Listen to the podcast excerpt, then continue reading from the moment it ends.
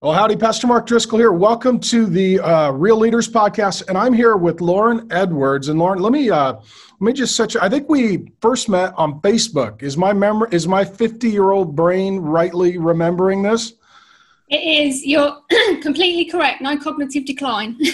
That's awesome. Well, we could tell from. Um, so yeah, I posted uh, a friend of mine uh, who was in ministry uh, died. I think, as far as we could tell, took his own life. I don't want to uh, say things that uh, that I, that are not 100% confirmed. And then you talked about some research and your own experience as a pastor's wife and a clinician, and so uh, you know been corresponding with you a little bit on email, and really am honored to have you on the show today. Um, from the accent, we could tell that you're obviously from Texas. So tell us how things are going in Texas right now.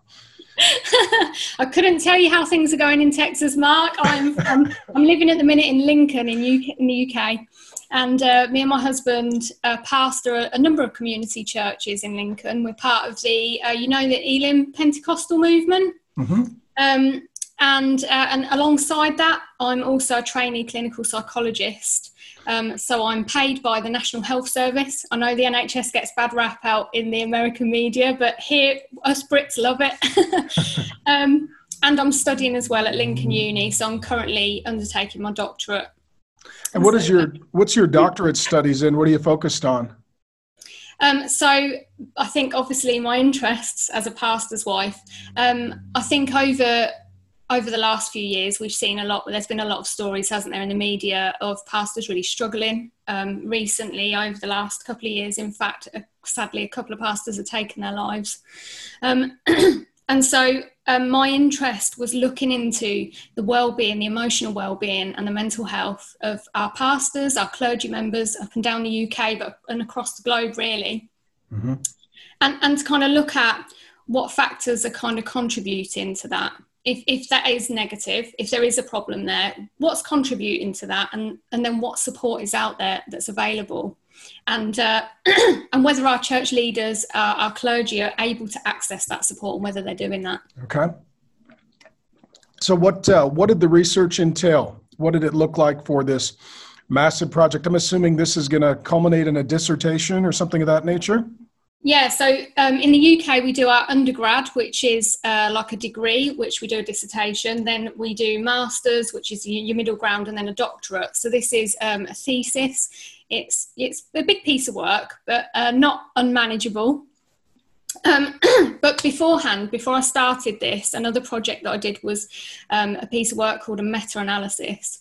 And that is where you um, search the internet and search all the databases of all the research that's already been completed to kind of see what the data is already saying. And you, can't, you kind of bring it all together and have a look if you can analyze it as one big thing.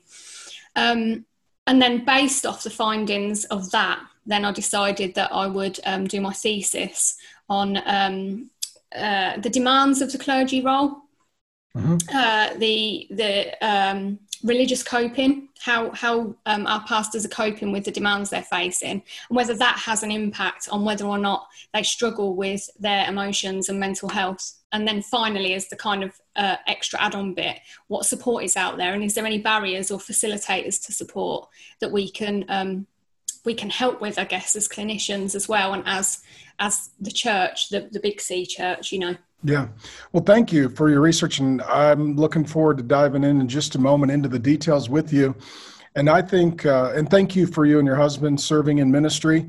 Um, I married a pastor's daughter, and uh, I've got five kids, and we planted a church and lead it together here in Scottsdale, Arizona.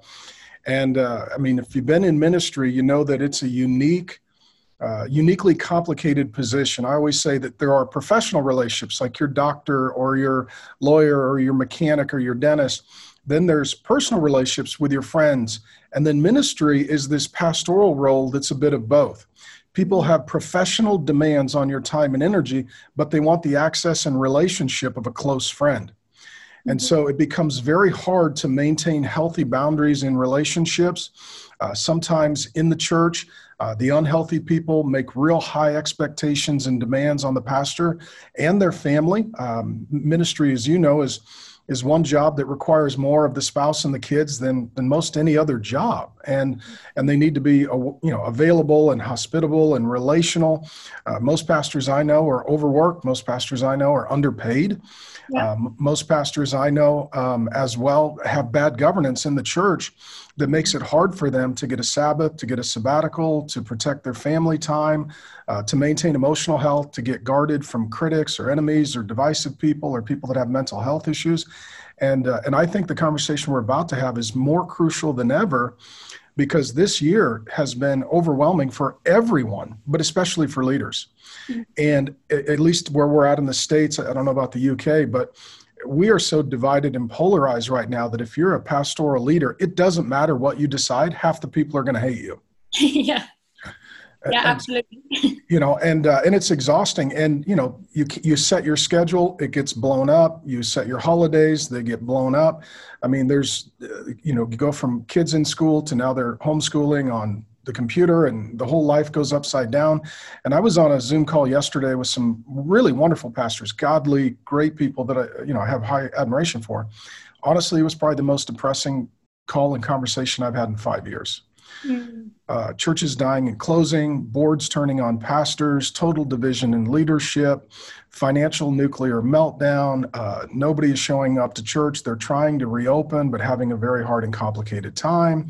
Uh, pastors struggling with panic attacks heading up to the platform. Pastors that uh, are burned out need to go on sabbatical, but the church will die if they do.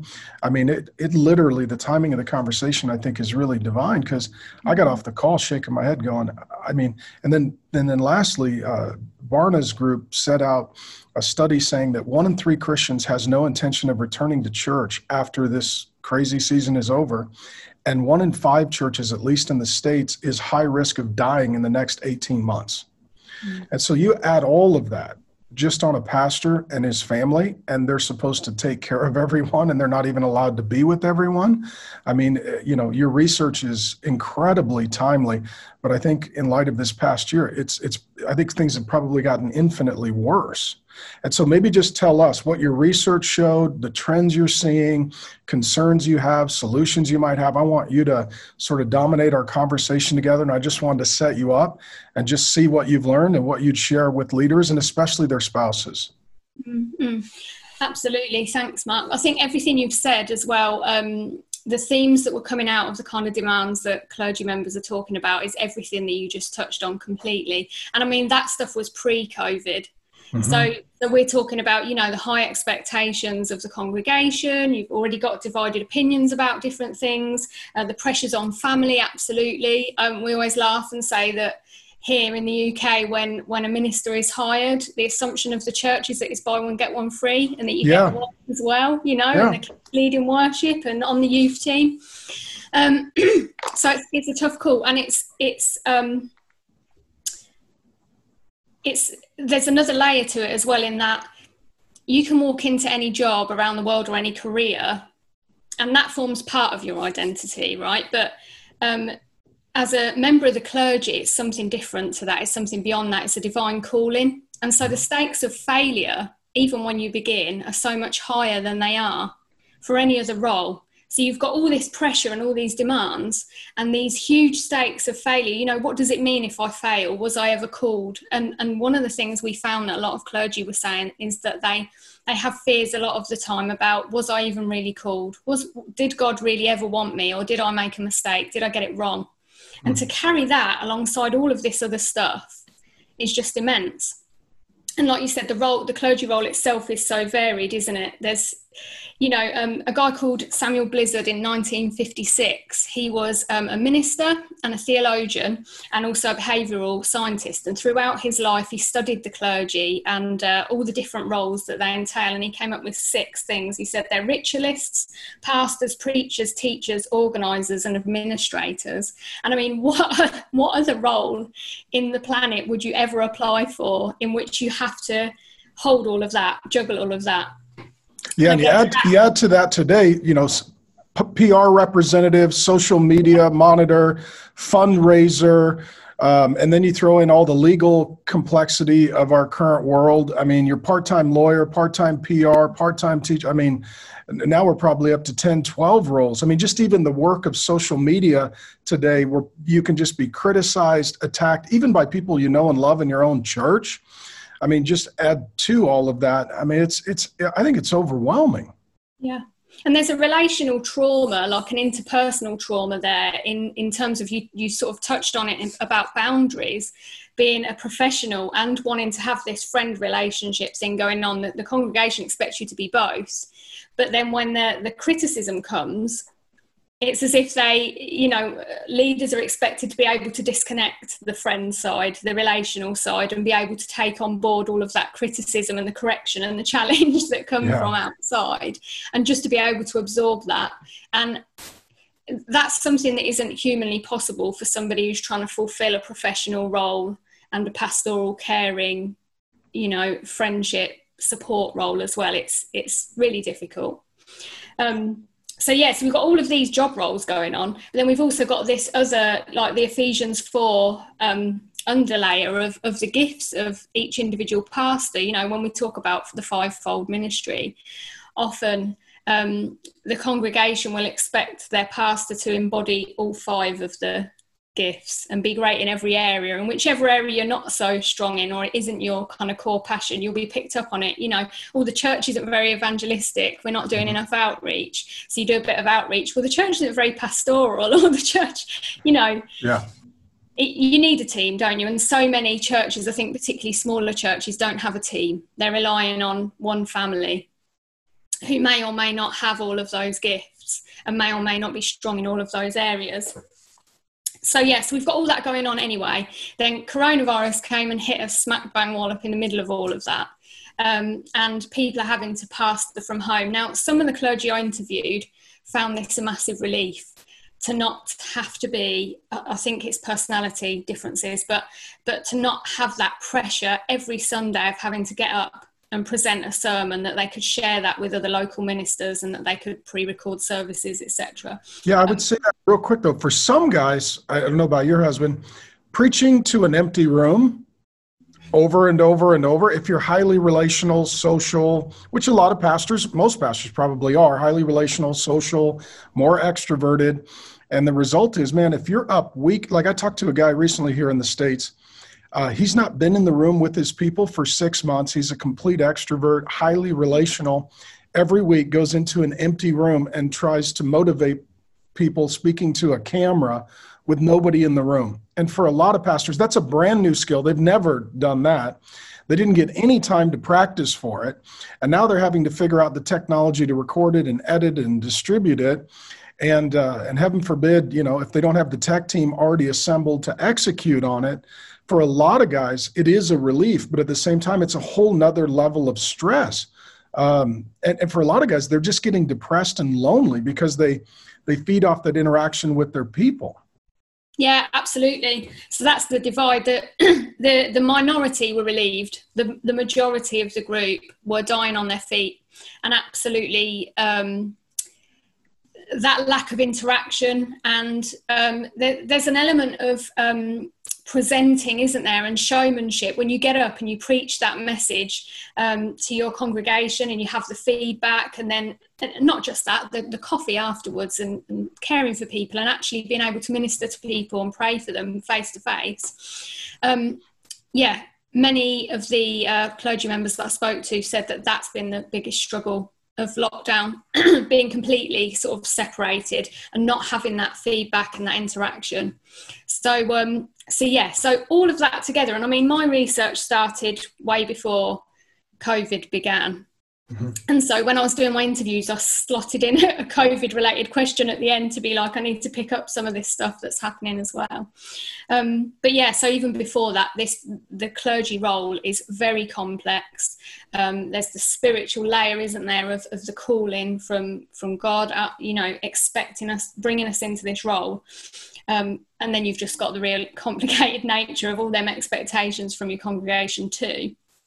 And so it's, it's probably not a surprise to hear that in the vast majority of studies, um, clergy are shown sort of repeatedly to have rates of depression at four times the, the national average or the national wow. estimated average.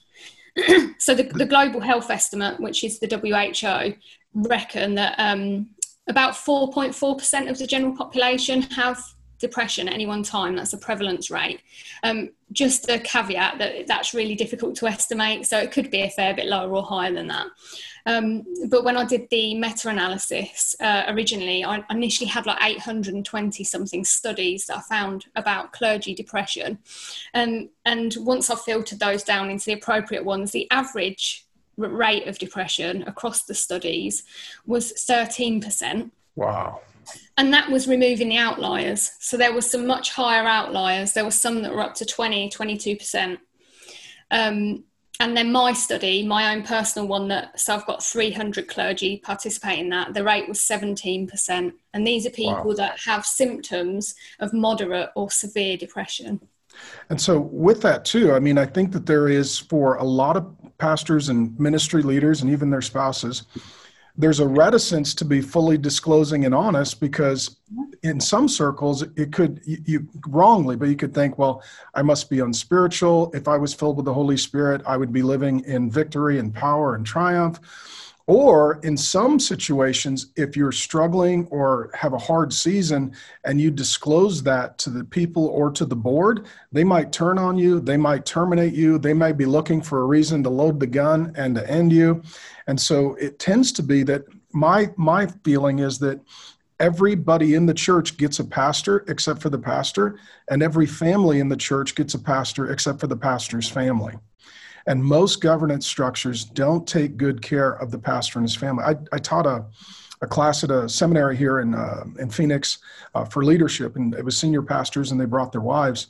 And I asked them to bring their wives, and I, I said, Okay, how many of you, your husband is a senior pastor? All the wives raised their hand. I said, How many of you, uh, you, you do not see that your husband has a pastor who cares for him? They all raised their hand. I said, How many of you, there's no pastor to care for your family? All the wives raised their hand and they all started crying. Yeah. And they're carrying this burden that they, they can't express because if they express it, it could sound like they're whining, complaining, unspiritual, ungrateful, or disqualified. Yeah, absolutely. It's a mass protection racket. Nobody wants to speak yeah. out, everybody thinks they're the only one. Um, and and there is this real fear. Several of the pastors that i interviewed said you know if i speak up i'm going to get a black mark against my name. Yeah. my you know and i think we do accountability really well in the church but we don't do care very well for our pastors. That is brilliant. If you could explain the difference between accountability and care because i think most structures are accountability. If the pastor does something we can bust him but not care to help him be healthy so that he doesn't do or they don't do those things yeah. so accountability, this is about sin, about holiness, about getting bums on seats, you know, uh, what are your figures this month? What's your appraisal? So, so it's about expectation. And if you're meeting the mark, whereas care, and, and that's about your well-being, that's caring about you as an individual, giving you place to reflect, uh, to have a think about your, your own well-being and your family. Sorry, got a groggy throat today. But, um, there's there's such a divide and we can't experience care from somebody who is seeking accountability from us if you like. It's it's a different relationship and it's a different style of meeting and it's really difficult to have those two things together. So if you've got somebody a colleague that is holding you accountable it's very difficult for you then to also be open to them in a way that you can share where you're at in an honest way and you know we, we need people in our lives that really understand confidentiality as well. Because mm-hmm. i think confidentiality is a real problem in church governance. I think we say it's okay for the flock but as soon as uh, the pastor needs to speak to someone it's like well if if we think there's sin going on then we've got to report that somewhere else. We're going to take you down from your position you know that that's it's game over and so, because there's that knowledge there, there's, there's no permission to seek support. And that word came up several times permission. Um, pastors don't feel that there's permission to seek support or to be really open and honest about where they're at in their spirituality, in their emotions, um, in their mental health. Although it's worth noting that um, several pastors in, in the sample that I had didn't kind of characterize their difficulties as mental health difficulties. Some would characterize them more as a spiritual difficulty, you know, so that's worth noting as well. But yeah, accountability is not the same and it's no, no. it doesn't fulfill the same role at all. And what we have, uh, particularly in the UK, I'd imagine the US is similar. We have pastors that are absolutely inundated with accountability stuff, but completely empty. The cup's empty when it comes to care and well-being, and somebody who is there for you in a non-judgmental way to really check in with you and how you're doing and what the things are that you're really struggling with emotionally in your church, in your family, how are things between you and your wife. You know, all of that stuff so important. And I think pastors are really isolated. Um, pastors talked about not being able to talk to colleagues, other other church leaders, because there's that sense of maybe there's some competition here, or I don't want to be the one that's failing or struggling or I'm weak, or maybe I'm not called. Um, they couldn't go up to superiors because there's that fear of of being taken down, taken out, or having that black mark against their name. And of course, you can't you can't speak to people in your congregation about that stuff. It's just so so all around you're kind of hemmed in by this racket that isn't really kind of letting you out anywhere. And I mean, to be fair, some some pastors talked about having spiritual directors from different denominations who weren't connected with them in any way, and would speak to them on a on a completely sort of personal, uh, more of a therapeutic basis. And they reported that that was really helpful. So it wasn't all doom and gloom. Yeah, but in that, um, unless the pastor and the wife get to choose who their care and their pastoral oversight is, it ends up being legalistic and it ends up being non relational and it ends up being accountability. Because let's say a congregation votes for a board or a board votes for board successors, they can't pick the friends or the pastors that you and your husband would feel safe and trusting. I mean, the, everybody else in the world gets to pick kind of who their pastor is and who they trust, except for the pastor and his wife. Some governance structure decides who those people are for them, which is insane. I mean, I would never stand up before a group of people and say, okay, you guys vote on who my wife and I are going to talk to about our sex life. I mean, that, that's insanity. It's total insanity. You know, yeah. we would never do that to anybody. We would never pull Tom and Sally up on Sunday and say, "Hey guys, we're going to vote on who's going to get into their sexual issues." I mean, yeah. but we we do this, and I think a lot of this is. I think a lot of the. I think the culture, the dysfunction, and the lack of health. I think what you're driving at, a lot of it has to do with governance. If the church is set up in such a way that it benefits the denomination or it benefits the board, but it doesn't consider the well being of the leader and their family, then they pay a huge price that benefits others. And so, like uh, my wife and I, we had a we had a really hard governance season, uh, a board of 67 at one point. So wow. that was that was fun. And, uh, and we we made a hard transition. And after 18 years of senior pastor, I was just tired, just literally just more. I love Jesus. I love my wife. I love my kids. There's there's nothing disqualifying. We're just exhausted. And uh, we found a godly older clinician, uh, married 50 years, all the credentialing, filled with the Spirit, knows the Bible, loves Jesus, has been a senior pastor, was a pastor's kid, full privacy, confidentiality. Met with him, gosh, at least once a week for better part of a year. And mm-hmm. just together with my wife grace. Pray together seek his counsel. How do we forgive? How do we unburden? How do we heal up? How do we love? Because i wanted to get i wanted to be healthy before i re-entered ministry.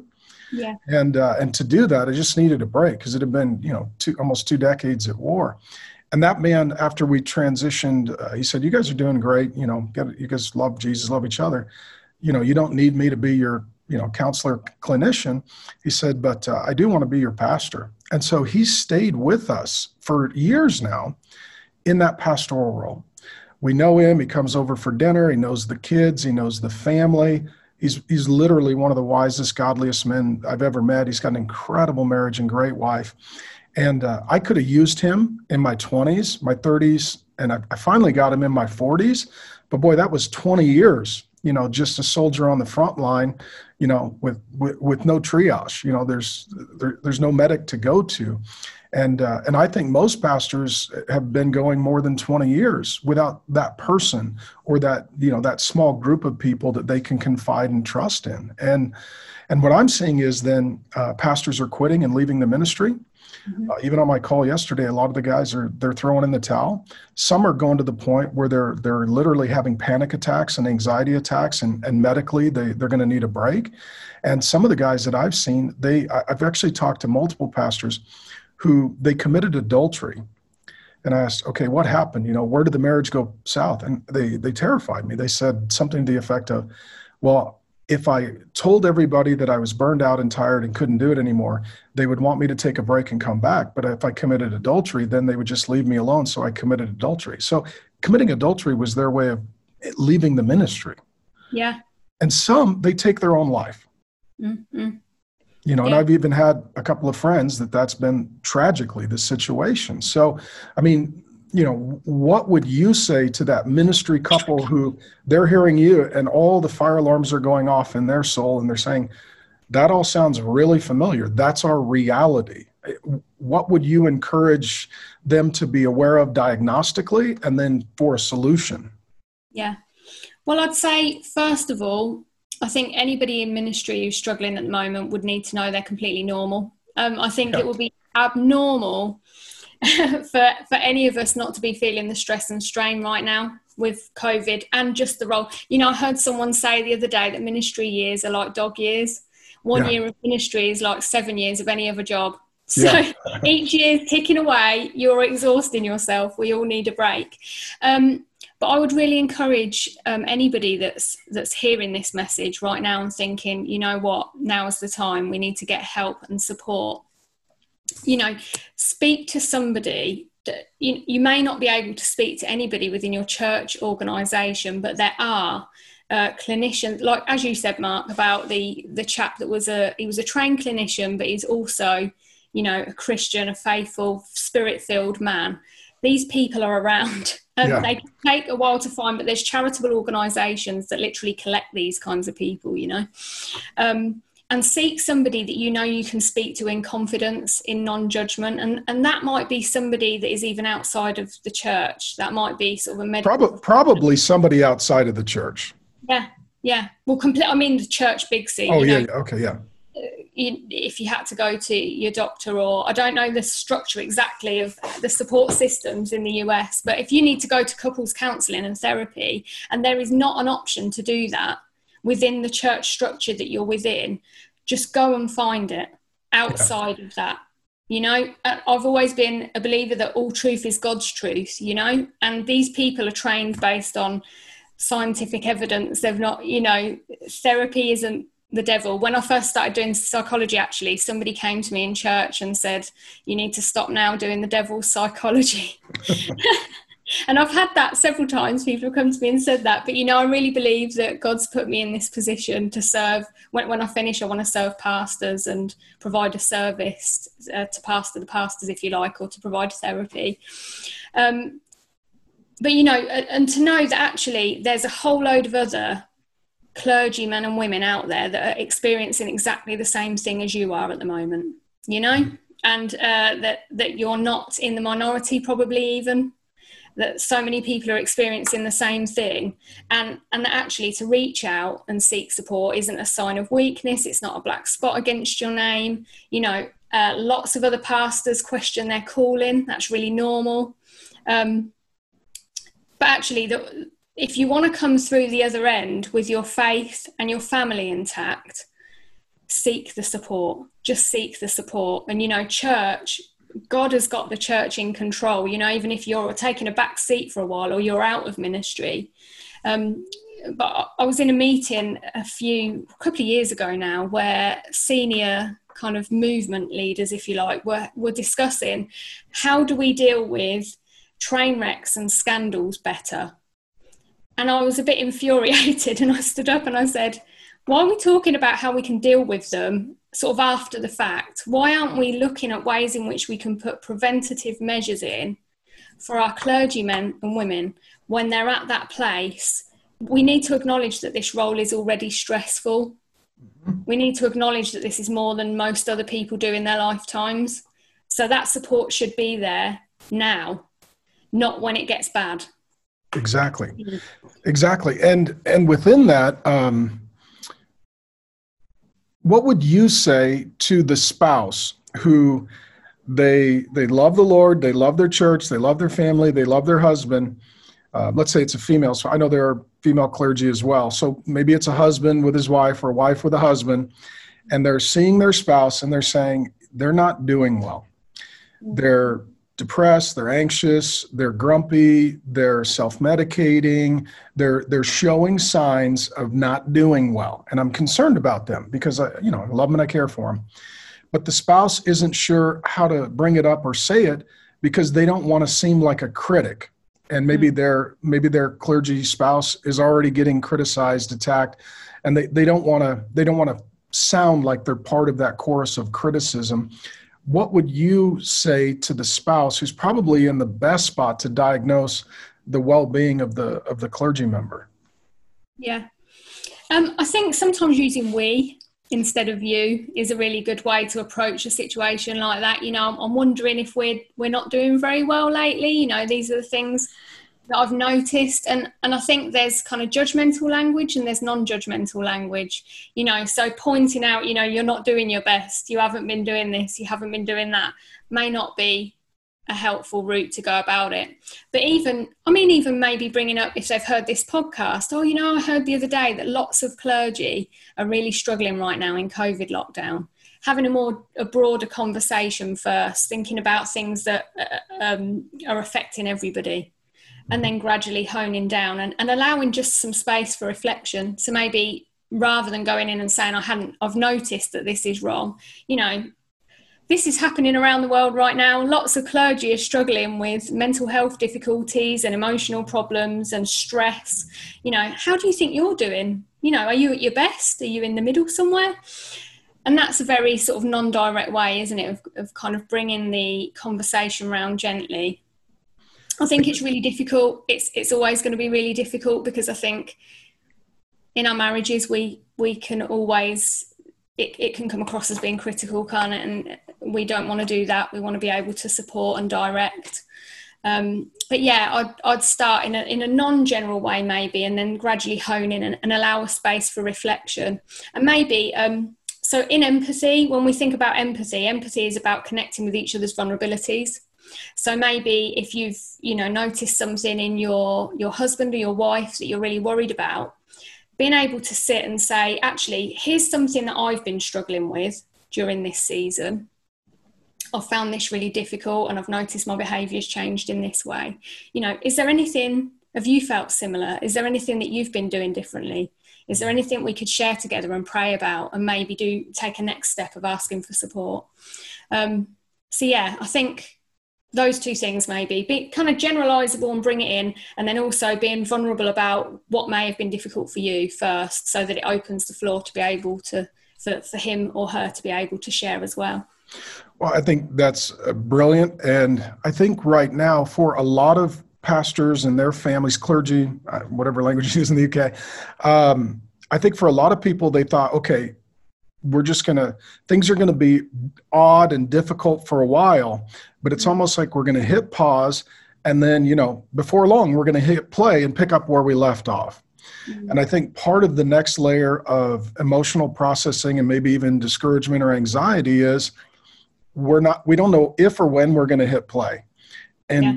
and it's probably it's very unlikely that we're just going to pick up where we left off and go to back to wherever normal was people aren't going to be coming back to church money may not be the same staff may not be the, i mean it's everything is changed. Um, and in some cities in the us people are fleeing they're leaving there's riots looting i mean and and so they've got all of these complex variables. And i think for a lot of couples they were just sort of hunkering down white knuckling trying to find a way to endure it assuming that it was going to be okay. And i think now they're realizing that that the future isn't going to be the same. Yeah and that can that can lead to a lot of depression or anxiety but it, it to me it seems like you know feel free to disagree that it's probably time for a lot of couples to sit down and say okay let's find reality and let's figure out what the future looks like. Grace and I, my wife, we um, we just uh, celebrated 28 years uh, of marriage, and um, so we went away for a week, and it was really a vision marriage retreat. Mm-hmm. And we brought uh, from XO Marriage, uh, Jimmy Evans is one of our overseers and pastors, and we love him very much. And we took his little curriculum on the phone, and you watch the videos and you do the homework, and and uh, and it was really just trying to figure out, okay, for the next season of our life, our time, our energy, our health, our kids, our soul, our you know, what are our priorities? What is life going to look like? And it took us a few days of praying and talking and processing, and even some grieving to figure out, okay, we believe this is the next season, but we needed as a couple to get unified and we needed to have a vision so that we didn't have division, which is two visions. And we needed to figure out, you know, how are we going to be healthy into the future because it doesn't look like things are going to just snap back to normal. And and I think, you know, giving couples, especially clergy couples, permission to not just pretend like God's in it. There's going to be a revival. It's going to be awesome. Even if there is a revival, you're going to be exhausted because now you got to take care of all these new converts. Yeah. Uh, you know, and so, um, but I think a lot of people were just holding out for some miracle, and I think it, it it's going to be a long, hard season. Yeah, yeah. I think that that's fantastic. I think that's perfect advice. You know, I think the, this season is going to be a time of sitting down and looking over everything and thinking what is next for us? How can we be realistic actually? And can we come to a place of acceptance that this next season might not be what we've anticipated and hoped? Can we put down a bit of that victory theology for a second and and get back to reality you know and acknowledge that god might be walking with us through this? Uh, not maybe he's not clearing the way for revival. And like you said if he is we're exhausted already. How are we going to manage that? Yeah. Um, and i think that you know, I think this season will. I think there's already a divide, isn't there, uh, politically and across the church. But I think in in terms of psychologically and cognitively, there there'll be pastors that cope with this better than others, and I think that a lot of that will relate to um, potentially religious and theological frameworks. You know, some people's ideas about God and about the world are being stretched and changed and shaped and shattered. Um, and also the way they cope religiously as well. So one of the things I looked at was religious coping, and that ties into kind of um, cognitive psychology and how we view God. So if we view God as you know punitive and distant and and you know it's a lot harder to work through things than if we view god as somebody who's coming alongside us and that have, we have a collaborative relationship with him mm-hmm. um, and I, remember, I think i heard you talking on a podcast. I don't know how long ago it was, so your views may have changed, but I think you said something about that really stood out to me about um, reformed theology and kind of tying in with that projection of a the father who's abandoned. Yeah, sometimes that, and I am reformed, and the reformed guys have you know free time, so feel free to whack the pinata, boys. But um, nonetheless, uh, that view of God, if He is altogether sovereign, very, very distant, non relational, not personal, more transcendent than immanent. It can be like a father who abandoned you and has kind of left you to your own devices. And it can create a father wound and, uh, and it can trigger uh, this sense of abandonment or loneliness. And, you know, my view of God as father is that he is sovereign, but he's present and he's loving. Yeah. And he's he's not sovereign like Allah who just lives far away and if you do something bad he punishes you. He's not Allah, he's Abba. And Abba comes in and he's the dad who's there to love and help and bless and he has authority, but it's to protect you, not to punish you. And it's to lift your burdens, not to give you burdens. And that's the kind of father that God is. Yeah, absolutely. And I think with that kind of um, framework and those views about God and those views about others and ourselves, you know, pastors with that kind of framework around them already are likely to do better in seasons like this because you've got that flexibility and you can acknowledge God's walking with us through this. You know, I'm, this isn't some great punishment for myself or for my city, yeah. you know. So, yeah. Well, and then just in that, too, uh, I'm going to take a couple minutes at the end here. Um, looking at the emotional life of Jesus, I mean, he had anxiety, he had mm-hmm. sleeplessness, Yeah. Uh, Jesus wept and had tears. The number one uh, emotion that the Bible says Jesus had was compassion.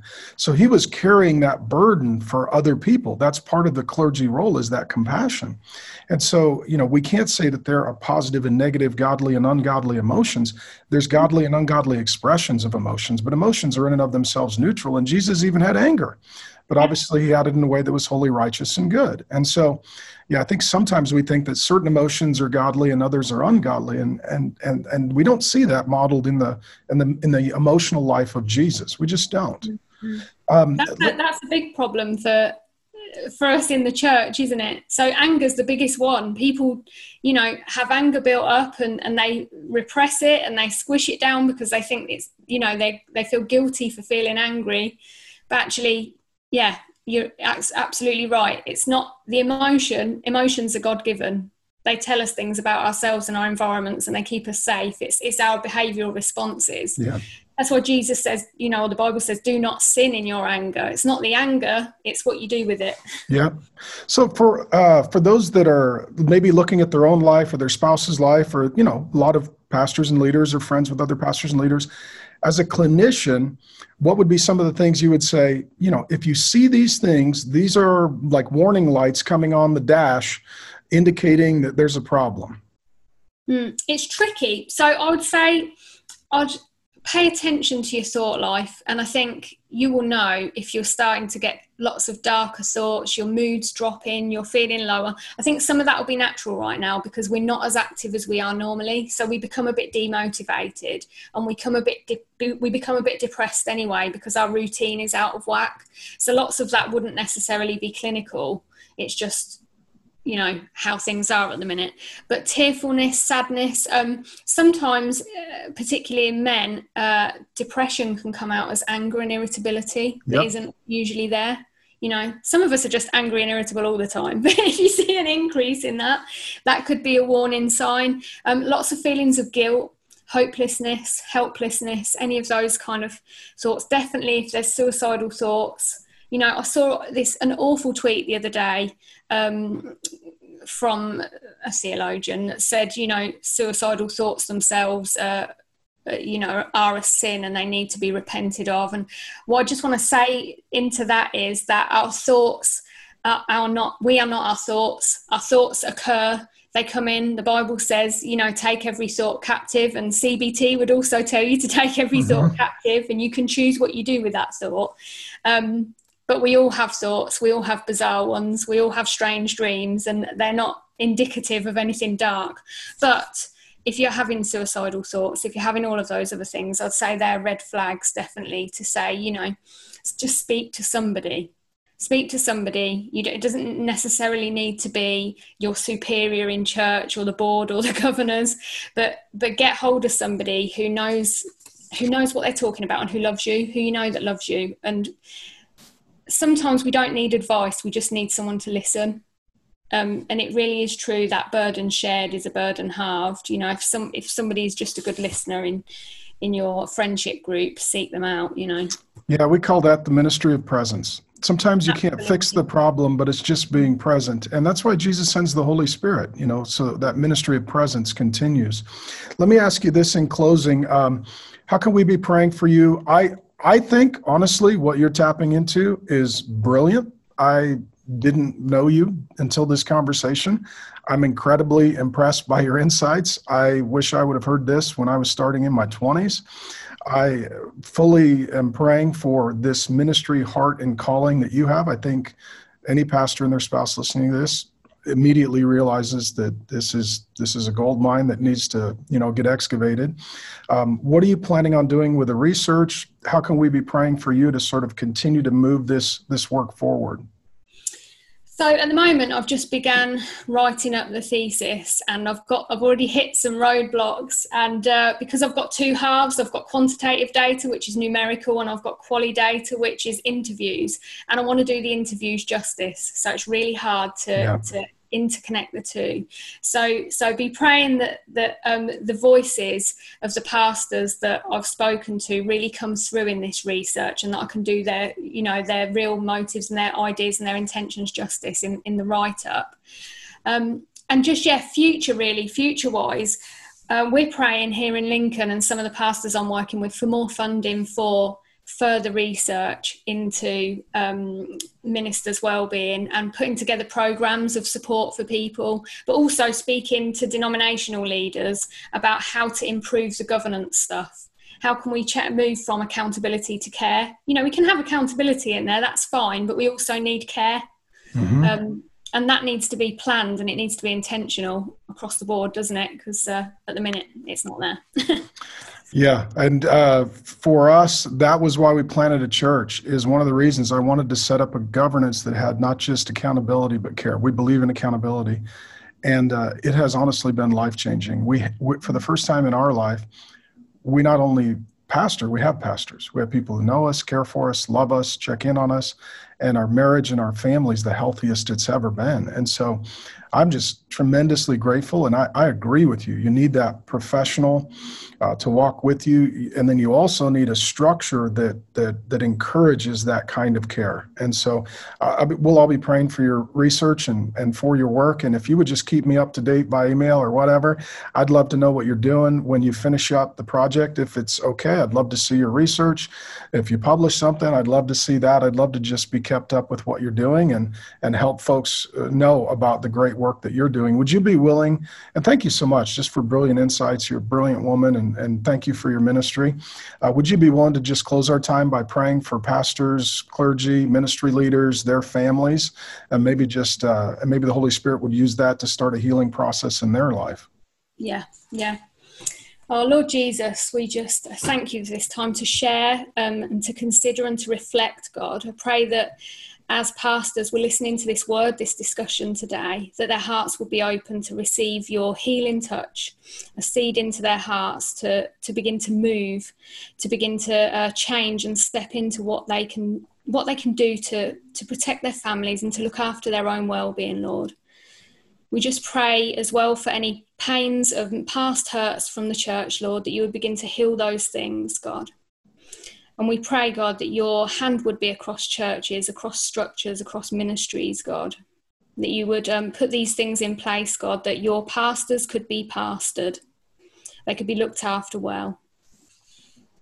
God, we just pray as well through the rest of this season um, that, that this COVID would come to an end, but that during this time you would give pastors and their families peace um, that you would give them comfort and that you would help them to, to accept the season that they're in and find rest and be replenished, God. Thank you, Lord. Amen. Amen. Thank you so much. It was an honor to, to learn from you. So thank you for sharing.